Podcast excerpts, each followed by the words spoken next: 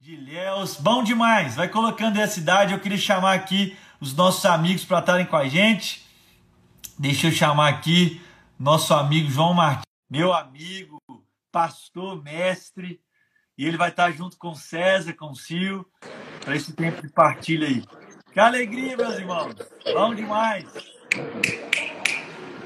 Vai chamando aqui a mesa.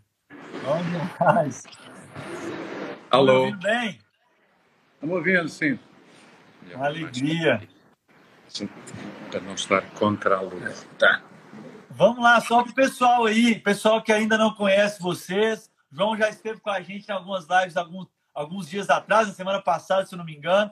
Tem aqui o Sil, que é pastor lá, do Rio, lá no Rio de Janeiro. Ah, Alcidão, alô aí, Sil. O Sil, tem o César também, gente de muitos anos de caminhada com o Paulo Júnior. A gente que senta à mesa há muito tempo, homens de Deus que sentam mesmo, com a é liderança jovem, que conversam com a liderança jovem. E, e a gente vai aqui compartilhar e conversar junto aí sobre o que nós vamos compartilhar, amém? Mateus, a gente, nós estamos a ouvir não muito bem. Não sei se estamos a chegar bem. Estão me ouvindo aí? Bem? Ruim? Mal? Vamos lá. O som tá baixo. Tá bom, o áudio tá um pouco baixo. Você ouve a gente bem? Estou te ouvindo bem, tá, tá lindo. Beleza. Ótimo. Começa daí que a gente vai conversando. Ok. Então, o, o César eh, tem, tem uma palavra no coração que gostaria de, de repartir conosco e com todos aqueles que estão conosco. Bem, gente, boa tarde. É uma alegria para mim participar aqui com vocês e dessa vez dessa forma, né? Tudo muito bem planejado, tudo muito bem estruturado. Sempre, Então, assim, sempre assim. É uma alegria. É, Eu queria repartir e a gente conversar sobre uma questão que é muito importante, tendo em vista esta mesa sempre tocar no assunto das relações, dos relacionamentos, da mesa posta que nos convida exatamente a esse encontro. Mas muitas vezes o grande drama é que nem todo encontro, nem toda reunião está propondo de fato a, aquilo que a gente pode chamar de uma fé única, uma fé que de fato faça diferença na nossa história. O evangelista João, ele vai nos contar uma história que é muito conhecida no capítulo 5 do seu evangelho, que vai dizer o seguinte: havia uma festa dos judeus em Jerusalém e Jesus subiu para ela.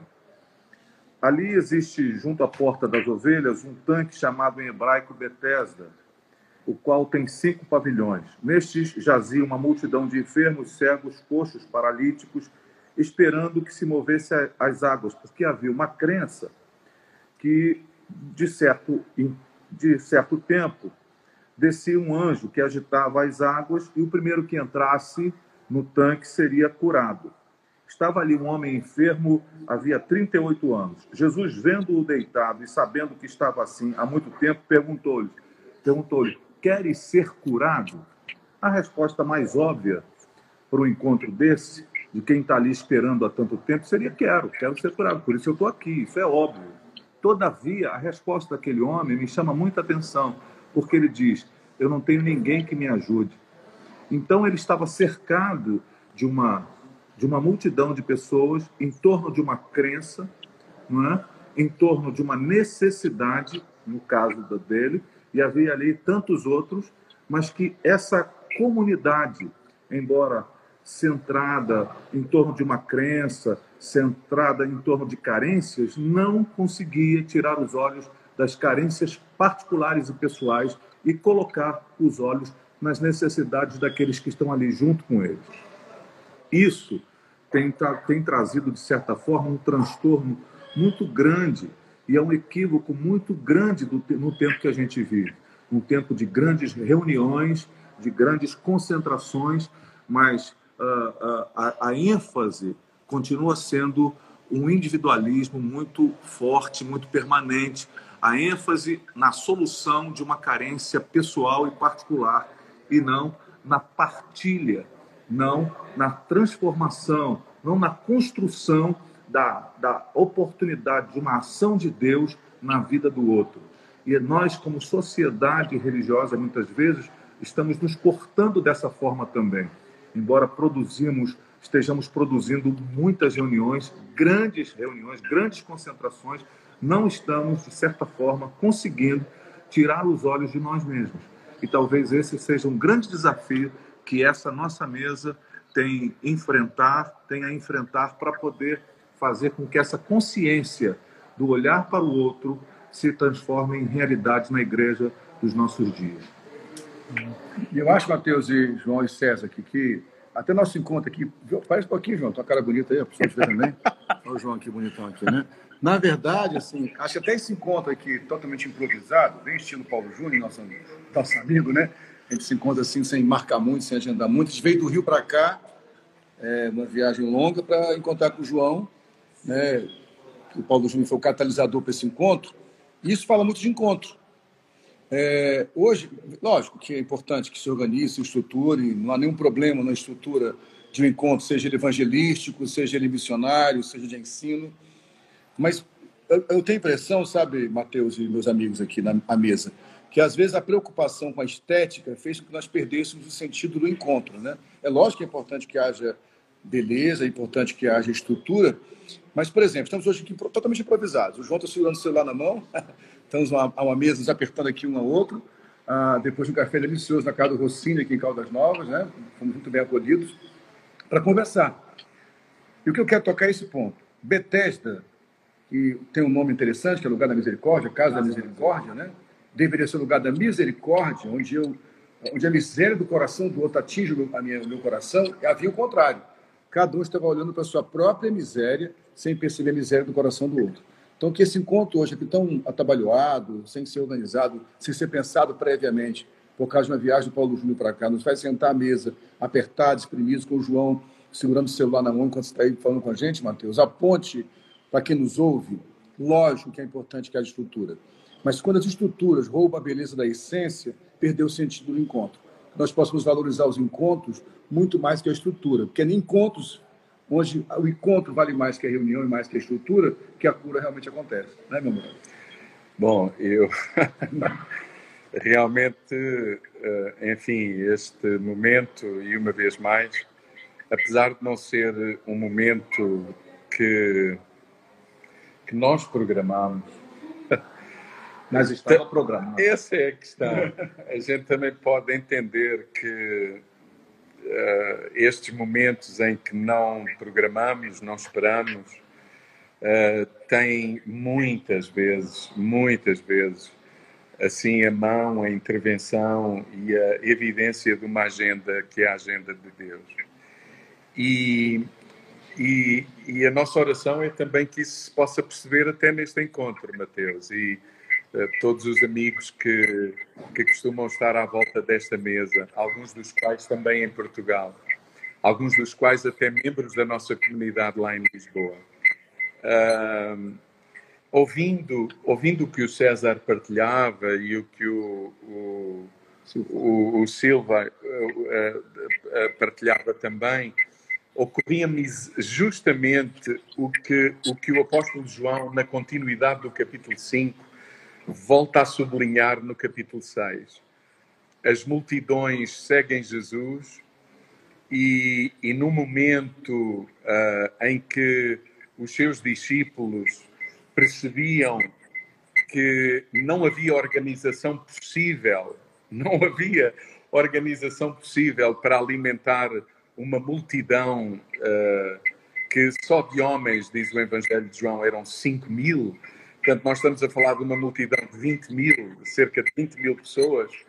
João diz que os discípulos, pelo cuidado que tinham, cuidado relativo que tinham com a multidão, sugeriram ao Senhor: Senhor, despede-os, porque é o melhor que nós podemos fazer por eles. Porque assim é exatamente o que tu dizias, César porque assim cada um cuidará das suas necessidades, cada um encontrará um lugar para comer, um lugar para dormir, um lugar para estar.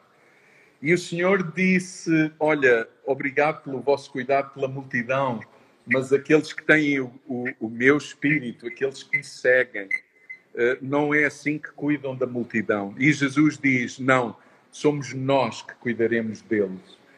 E aí levanta-se a pergunta: como é que nós nos vamos organizar agora para cuidar de tanta gente? Não, não há pão nem dinheiro para. E eis que surge, diz o texto de João, uma criança que tinha cinco pães e dois peixes.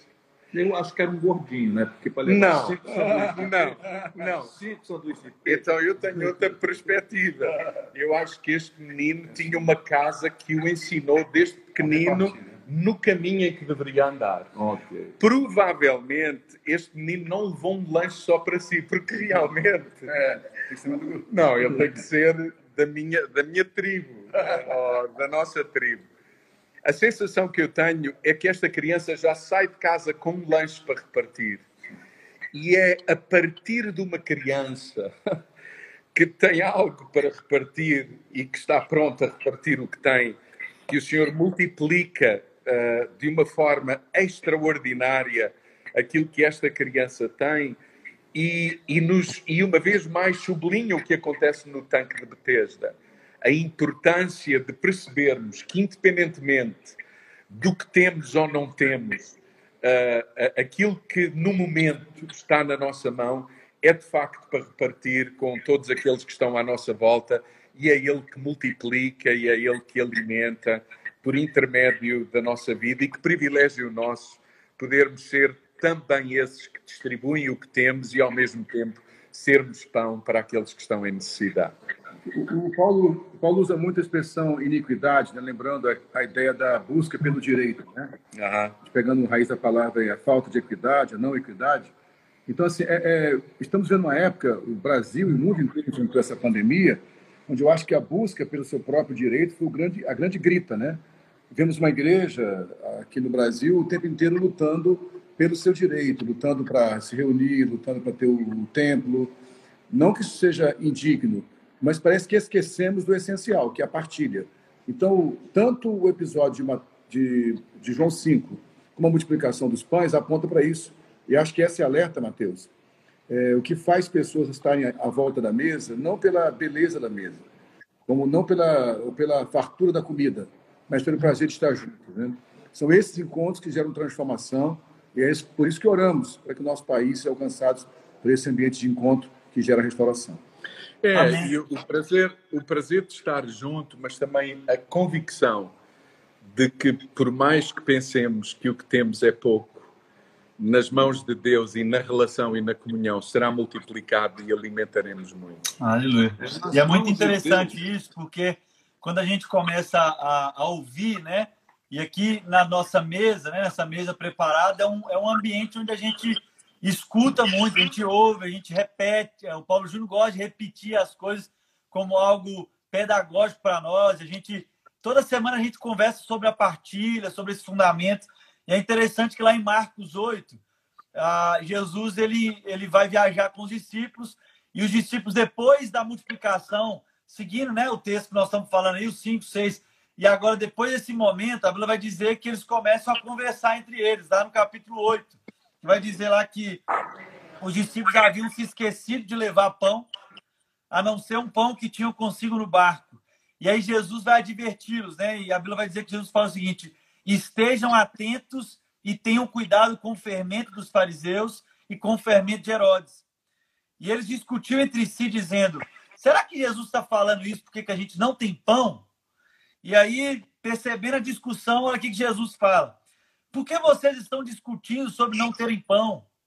Ainda não compreendem, nem percebem? O coração de vocês está endurecido. Vocês têm os olhos, mas não veem, têm ouvidos, mas não ouvem, não se lembram. Quando eu parti os cinco pães para os cinco mil, quantos cestos cheios de pedaços vocês recolheram? E eles respondem, doze, mestre. E quando eu parti aqueles sete pães para os quatro mil, quantos cestos cheios de pedaços recolheram? E eles responderam sete, mestre. E a Bíblia no versículo 21 vai dizer algo muito interessante. Eu acho que essa mesa também nos provoca, né? nos transporta para esse outro lugar.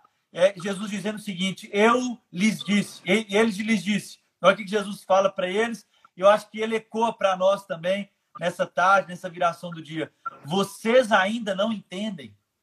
Então, eu creio em tudo que nós estamos compartilhando aqui, né, nessa noite, nessa tarde, é, é, é o exercício de entendermos a comunhão, entendermos a partilha, o valor de, de trazer também dignidade para o homem, né, ali em João 5, de Jesus perguntar antes de curar, trazendo para ele assim, a decisão também. Estamos aqui como família, eu quero repartir, você aceita? Jesus não é invasivo, né?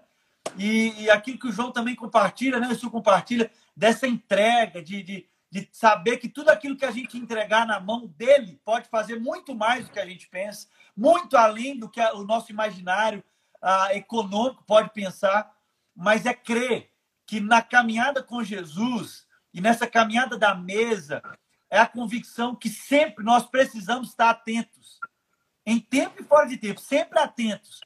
Como o autor de Hebreus repete para nós, dizendo o seguinte: ei, ah, o pecado vai agarrar firmemente. Às vezes, quando a gente acha pecado, a gente acha que é só sobre aquilo que a gente está fazendo. A gente esquece de lembrar que ah, não repartir, nós estamos errando, nós estamos pecando. Pecando contra o nosso mestre, contra o nosso movimento. E o autor de Hebreus nos impulsiona a dizer o seguinte: corra com perseverança. E se está nebuloso, se está nublado, ah, olha para o céu, olha para o alto, coloca os seus olhos fitos no autor e consumador da nossa fé. Para quê? Para a gente lembrar que é esse Jesus nos perguntando: vocês têm olhos, mas vocês não estão vendo?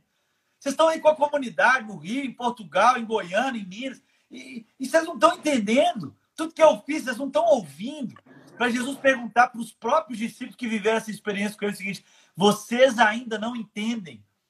Então eu creio que, que essa mesa ela precisa ser uh, especial e além, nos transportar mesmo para esse ambiente de entender que na caminhada, mesmo na caminhada com Jesus, mesmo na caminhada da partilha, é um movimento que não pode parar. Porque a tentação nossa, a, a tentação nossa é, é fazer esse movimento dos discípulos. Opa, tem um pão lá no barco. Opa, como é que nós vamos fazer? Acabamos de ver o mestre é, multiplicando, nós estamos continuando o mesmo movimento de antigamente. E ele, e ele fala: vocês têm que tomar cuidado com o fermento. E eu, eu gosto de algo que o Paulo Júnior fala, ele fala o seguinte, que ah, o fermento ele não é sobre... Ele, ele revela sobre o tempo, né? Muito fermento e, ou pouco fermento, não interessa, né? O muito fermento, mais rápido vai dar o resultado. E pouco fermento vai demorar mais, mas o resultado vai vir do mesmo jeito. Então, assim, a, a convicção nossa é do final da história desse pão. E, e, quando a gente entende isso, enquanto a gente, a gente ligou aqui, a gente não, não sabia o que, que isso ia gerar, né? Nossa conversa. A gente deu uma luz e falamos, ó, daí vamos para cima. Mas eu queria só também compartilhar algo enquanto uh, eu estava ali na rede, ali na sala orando ali, e eu lembrei muito de Davi. E aí a gente foi falando assim, eu fiquei, Espírito Santo, onde eu vou falar de Davi aqui? Mas eu acho, eu acho interessante, porque Davi ele é esse homem que é chamado por Deus para um ambiente de partilha e partilhar a vida dele, porque ele é chamado para ser rei, então, ele é um pastor que é chamado para ser rei. E ele é um pastor com coração de pastor que ainda não no exercício do seu reinado vai viver a experiência de matar Golias com roupa de pastor, não com roupa de rei. Mas depois vai matar Urias, depois vai matar outros lá com roupa de rei. E tem ali, uh, e hoje no, no almoço, uh, eu e o Paulo Júnior, a gente conversou sobre isso. Eu achei sensacional. Uh, ele, depois da, na sua vida, no, no seu tempo do ministério, ele, ele quer matar os outros com roupa de rei. Mas não era a lógica do chamado de partilha dele. O chamado dele era para ser um pastor que se tornaria rei. E ele, num determinado momento, tem que Samuel falar o seguinte: Ei, deixa eu te contar uma história de pastor aqui. Deixa você, deixa, deixa, deixa eu te transportar para esse lugar que você foi chamado. Então, assim, eu creio que ah, nesse movimento de partilha, a gente precisa estar sempre atento para o nosso coração pastoral, nosso coração vocacional não, não, per, não se perder. E para isso, os olhos fitos no autor e consumador da nossa fé. E por isso, e para isso, os olhos convictos.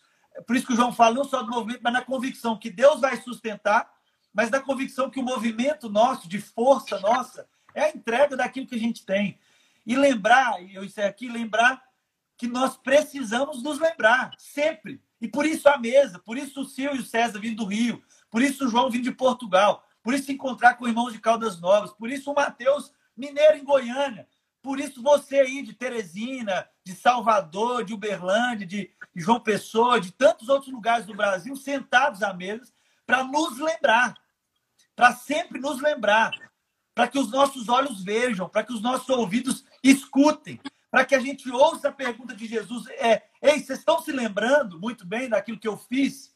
Então, essa mesa, ela nos provoca, como César nos provocou no início aqui, para essa partilha, para esse lugar de encontro, esse lugar onde João traz para nós de entrega, para que dentro do Brasil, fora do Brasil, dentro da, das constelações, a gente creia que esse movimento precisa ser uma convicção no nosso coração, mas ele precisa ser sempre lembrado também. Amém, irmãos? Eu acho que faz sentido aí. Amém, amém. Amém. Não, é, é interessante também perceber que mesmo no final do capítulo do, da, da, multiplicação do pão lá em João no capítulo 6 e na sequência do que o César partilhava, uh, a multidão, uh, diz, diz o Evangelho de João, diz que a multidão quis fazer de Jesus o rei, o seu rei. E, e, queria fazer de Jesus à força o seu rei, ou seja, queria fazer de Jesus o fornecedor do pão. queria fazer de Jesus a fonte, enfim, direta de todas as suas necessidades, sem que eles uh, alguma vez mais precisassem de depender uns dos outros e de viver uns com os outros e de serem pão uns para os outros e de repartirem uns com os outros aquilo que tinham. E é muito bonito ver que eh, João diz-nos que Jesus saiu de fininho de entre a multidão e fugiu, porque esse não era também, não era tão pouco o seu propósito.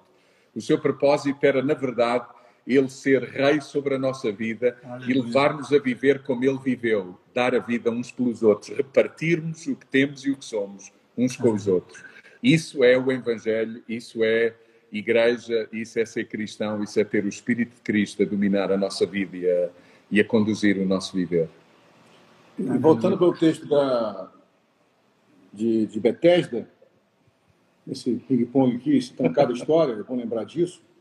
A, a, a, assim como Davi, como o Mateus lembrou, né? esqueceu que era um pastor quando reinou, né? e precisou ser lembrado do seu pecado por Natan, contando a história de uma ovelha, nós não podemos esquecer quem somos.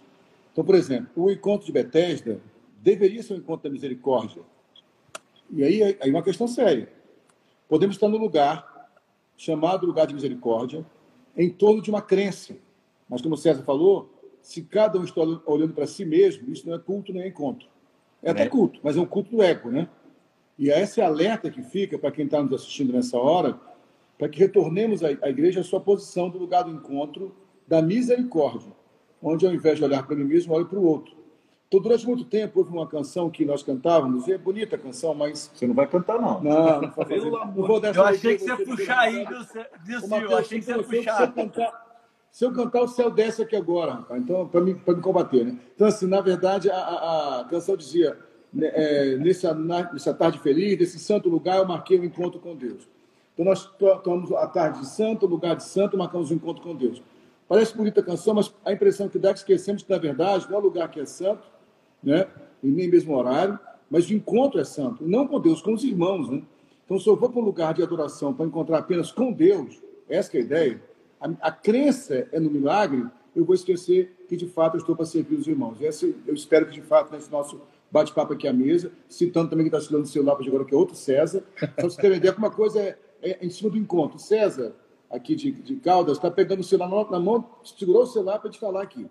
Né? É, porque é assim que funciona, eu creio, de fato. Tem, tem, repito mais uma vez, nada contra os cursos bem organizados, com boa estrutura, com o melhor som possível, com a melhor acústica, com o melhor instrumental, nada contra. Mas se isso for mais importante, esquecemos que de fato importa, que é o encontro. Então, esse encontro vai gerar serviço um ao outro. Então, que nós possamos ter na nossa Bethesda, no lugar da misericórdia, não mais esse lugar de reunião de cada um busca a si mesmo, mas o encontro eu busco o outro. E se eu buscar o outro, aí faz sentido a minha fé. Senão é um encontro de crenças para cada um buscar seu próprio interesse. Não é isso, César? É, é, de, de fato, essa grande, é o grande drama que a gente enfrenta hoje no contexto religioso.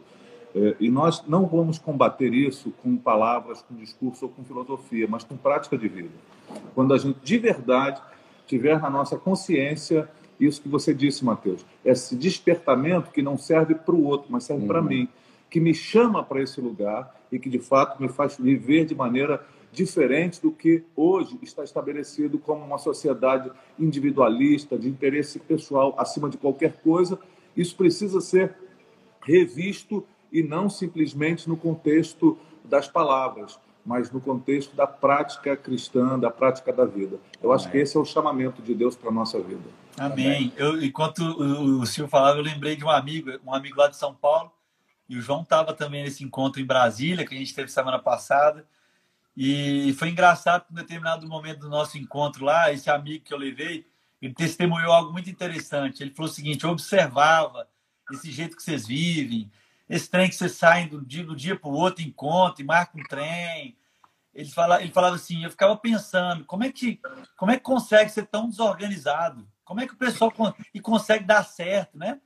Ah, um encontro como esse que vocês estão agora em Caldas Novas, e ele falou um negócio que marcou muito a gente. Ele falou o seguinte: ele falou assim, hoje eu posso perceber que tem que ser muito organizado para viver do jeito que vocês vivem. Então, assim, eu acho que é, eu acho que é um pouco disso. Esse organismo vivo, né? Esses, esses homens e mulheres que ouvem a direção do Pai e se movimentam por causa de uma convicção, né? Não por causa de um evento, não por causa de uma demanda. Então, assim, que alegria, que alegria ouvir de vocês essa palavra, de alegria gerar nesse encontro esse pão, um pão diferente, um pão gostoso, um pão com mão portuguesa, com mão carioca e com mão mineira. E que alegria estranha. Tem coisa Como cearense, eu sou cearense, eu sou cearoca. Para encerrar, para costurar os lugares, um cearense para poder, poder fazer aquele corte lindo no pão. Que alegria, que alegria poder bater de papo com você. Eu acho que fez sentido esse papo nosso. E eu acho que a gente sai mais desafiado, assim, com o coração ainda mais quebrantado. Eu queria só terminar ali no Isaías 30, 21. Diz o seguinte: Quer você se volte para a direita, para a esquerda, uma voz atrás de você lhe dirá: Este é o caminho, sigam. Então, que a gente possa ouvir a voz, estarmos atentos, sensíveis, para discernir a voz do Eterno, dizendo: Esse é o caminho, ah, essa é a direção, siga que a gente possa ser homens e mulheres nessa jornada, no mesmo caminho, numa mesma direção, como o senhor falou lá no início, uh, com o mesmo espírito, né, com o mesmo coração. Amém? Vamos orar aí? Você ora para a gente, César? Oro. Te bendizemos, Senhor, Obrigado. por essa tarde, por essa mesa, por esse encontro que o Senhor proporcionou para nós. Obrigado. Não estava planejado por nós, mas pelo Senhor. E isso é o que interessa há um planejamento e há um propósito no Senhor, no seu coração. Que nós sejamos servos fiéis, que ouvem a sua voz e atendem o seu clamor nesse tempo. Ajuda-nos, Senhor, a tirar os olhos das nossas carências e necessidades e colocar os olhos no Senhor, que tem um propósito para cada um de nós e para todo esse encontro e para essa mesa, em nome de Jesus. Amém.